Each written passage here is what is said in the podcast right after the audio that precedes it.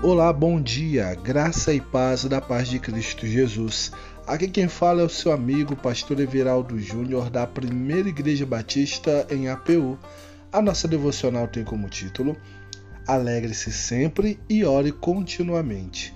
Abra sua Bíblia no livro de 1 Tessalonicenses, capítulo 5, do versículo 16 ao 17, que diz assim: Alegrem-se sempre, orem continuamente. Deus é a fonte de toda a alegria. A alegria de Deus é a nossa força, por isso devemos nos alegrar em Deus e não nas circunstâncias, pois, independente de qualquer situação, Deus continua a ser o Senhor na nossa vida. A alegria que Deus dá é duradoura, brota do seu amor e não tem fim. O amor de Deus nos alegra e nos motiva a compartilhá-lo. A alegria da salvação em Jesus Cristo. Assim como tudo na vida, há momento de se alegrar e há momento para orar. Orar continuamente é buscar a Deus e relacionar-se com Ele. Assim como nos relacionamos com os nossos familiares, nós devemos buscar esse relacionamento diário com Deus.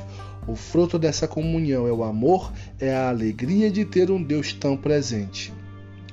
Orar e se alegrar. Em primeiro lugar, procure falar com Deus. Ore.